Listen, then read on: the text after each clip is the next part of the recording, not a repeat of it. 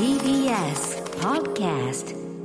ケニマンス塚本二木と農場桃子がお届けしています。明日のカレッジ。ここからはネクスターズルーム。今日のネクスターは中央大学での講義をきっかけに山梨県丹波山村と関わりを始め、コロナ禍によるオンライン授業を活用して丹波山村に滞在しながら大学の講義を受ける生活を始めた方です。えー大学卒業と同時に梅鉢不動産を立ち上げ、空き家問題や移住促進について活動されている梅原隼人さん、リモートでのご出演です。よろしくお願いします。よろしくお願いします。お願いします。はい。えー、今現在、えーいらっしゃるのが丹波山村なんでしょうか？はい、そうです。はい。えーと、丹波山村というのは、えっ、と、どういう場所なのか、例えば人口とか、えー、もともとの、その、まあ、環境というところをね、ちょっと聞かせてください。はい。えっと、丹波山村というところは、山梨県の右端ですね。右、一番右上の端にある場所で、今人口がだいたい530人ぐらい。で、村の面積のだいたい97%が森林っていうような地域になります。はい。人口530人という、ねしかも、もう、ほぼ、ほぼ全部森林という、そんな、えーまあ、村ということですけれど、あの、梅原さんは大学の授業の一環で、この、えー、丹波山村、丹波山村と、えー関わりを持つことになったということですけれど、どんな授業だったんでしょう？は、そうですね。自分が取らせていただいた授業は、えっと、2年間行われる授業で、えっと、丹波山村と、隣の小菅村さんと、あと、東京都に檜原村という3つの村があるんですけど、そこの中の地域の課題を見つけて、実際にそれを解決するような商品やサービスを作ろうっていう感じの授業でした。う。へ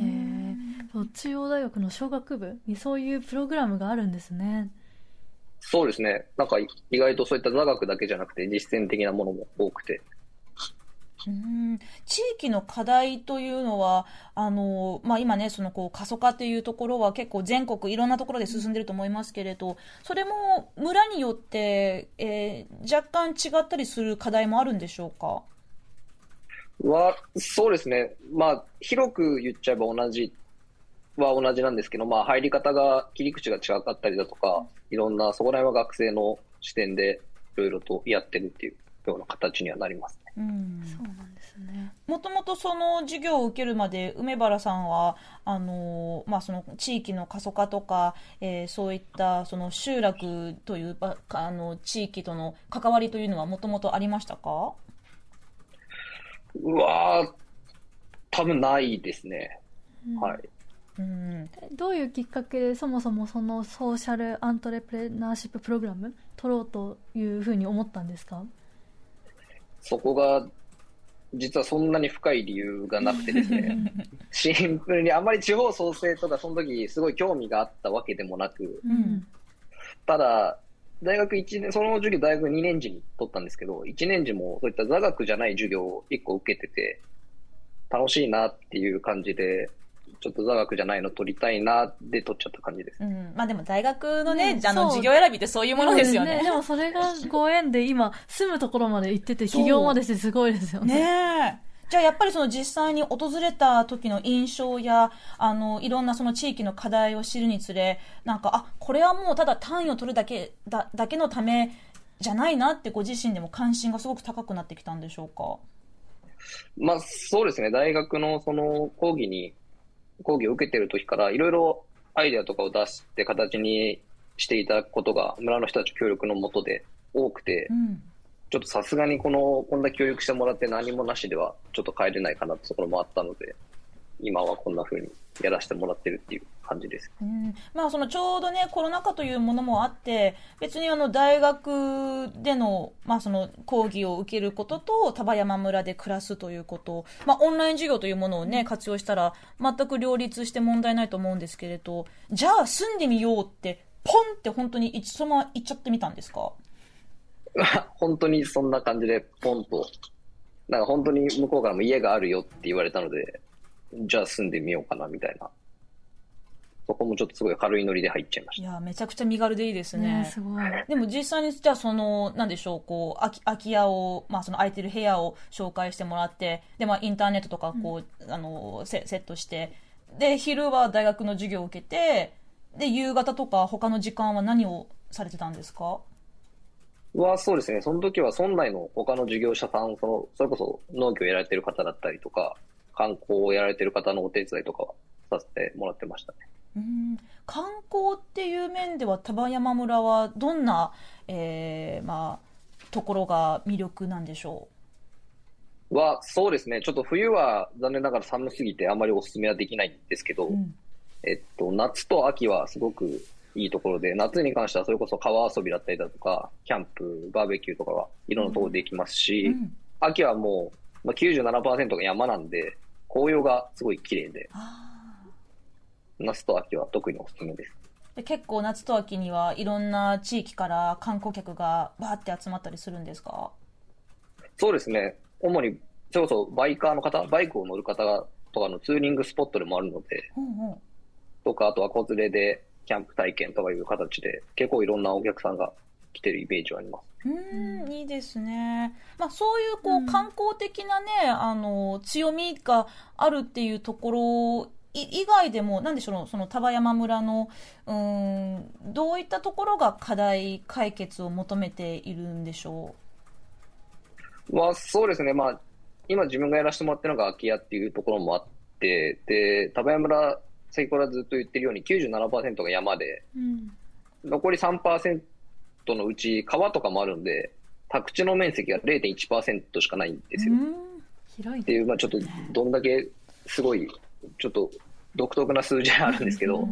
で、0.1%の宅地の中で空き家の割合が増えれば増えるほど、有効活用できる土地っていうのがどうしても少なくなってしまって、で、先ほどラジオの最初の方にもあったと思うんですけど、今地方への関心が結構あるじゃないですか。で、結構丹波山村時代にも住みたいだ、移住したいだっていう問い合わせはあるにはあるんですけど、はい今、住宅が一個も提供できる住宅がないので、え空き家はあるのに提供できないんですか、はそうなんですよね。そこが今一番の課題で、い、そういったことで入らせてもらってるというか、ここが一番丹波山の中ではネックな問題の一つかなっていうふうになるほど、そうか。じゃ。あ、空き家がその住める状況になっていないっていうのは、あの整備ができてないっていう問題なんですか？それともこう、いそういう感じなんですかね。は、それももちろんあります。整備が追いついてないっていうのもありますし、あとは所有者さんが誰かわからないっていうところもあったり、あとその所有者さんがそのお家をどうしたいのかも、民間と行政含め今のところ把握できている環境が作り上げられてないのでう、ん。そこら辺を今、一生懸命やらさせてもらってるっていう形にはなります。ああでもそういう空き家問題の、ね、そうそういったところって多分もう日本全国どこでも似たようなことが起きていて、まあ、そのねすごくちょっとこう、まあ、手入れされてなくてなんか朽ち果てていくような家もあれば、まあ、住もうと思えば住めるんだけれど誰が所有してるかわからないじゃあその所有者を突き止めるまでにものすごいいろんなこう書類とかね漁ったりしなきゃいけないしで漢字の所有者さんも、うん、まあそのままでもいいかなって感じでちょっと放置をされてしまってるというところに、えーまあねこう、まあ、そ外からいらして移住されてきた梅原さんがそこにこうお手伝いをされているという形の一つで、えーむた丹波山村唯一の不動産屋さんを、まあ、立ち上げたんですよねこれは新しく。そうですね、今年から立ち上げさせてもらいました。はい、いかがですか、あのその人口530人という村で不動産屋さんを始めた、えーその手応えというものは？は、そうですね。まあ、やってることが不動産屋さんの業務だけではないので、あれなんですけど、けど、まあまあ、一応やら、やりたいことをやらさせてもらってるので、今のところ計画通りっちゃ計画通りかなっていうイメージです。具体的にどういうことに取り組んでいるんですか？は、そうですね。その、不動産屋さんの業務ももちろんあるんですけど、その自治体さんから今委託を受けて、空き家の調査から入らせていただいてて、で、その調査で得たデータの集約だったり管理もしつつ、最後にそういった仲介だったり、売買賃貸の仲介とかに入れるよっていう、そういった一貫した流れで今やらさせてもらってるっていう感じです。うんあのー空き家のデータベースを作るみたいなそういうイメージなんですかね。そうです、そうです。えーなるほど形でね結構そういうじ地道な作業がね、欠かせなでも大いですよね。事ですよね。うんちなみに梅鉢不動産って名前だと思うんですけど梅鉢不動産の名前の由来？なんか今日梅原さんが梅鉢不動産って間違えないようにしようって思ったんですけど 関係あるんですか？は、まあ、かん名前とは関係はあるんですけど、ちょっと会社の名前を決めるのがめんどくさくなっちゃって。う、ん。で、ただちょっと自分の名字をつけちゃうと、ちょっと嫌だなっていうのもあったんで、うん。たまたま梅原家の家紋が梅鉢っていうやつで、あちょっとめんどくさくてそこからつけちゃったみたいな。あなるほどそういう意味だったんですね名前は嫌だけど、カモンならいいんだ。って。えーでも、梅原さんは大学卒業されて、まだい1、2年とだと思うんですけど、今おいくつでしたっけ？は今年23ですね。はい。今年の3月に卒業されたんうですねまあそうかそうか。まあそういったその、外から若い方が、あの、村に入ってくることに、地元の方々はどんな反応されましたか？うわ、そうですね、すごいウェルカムというか、まあ自分の場合は大学の時から通わせてもらってた部分もあったので、はいうん。けど意外とそういった外の方が来た時にも、すごいオープンな村なので、そこら辺はすごい助かります。そっかそっか。なんか特にこう、よそからやってきた人た人に対して、ちょっとこう、うん、本当にこの村に住むつもりですかとか、ちょっとなんかそういうかんハードルみたいなものはなかったということですね。そうなんですよね、なんかその、皆さんがイメージする田舎のおじいちゃんおばあちゃんってまあそんな感じじゃないですか。それがあんまりない村なので、うんすごい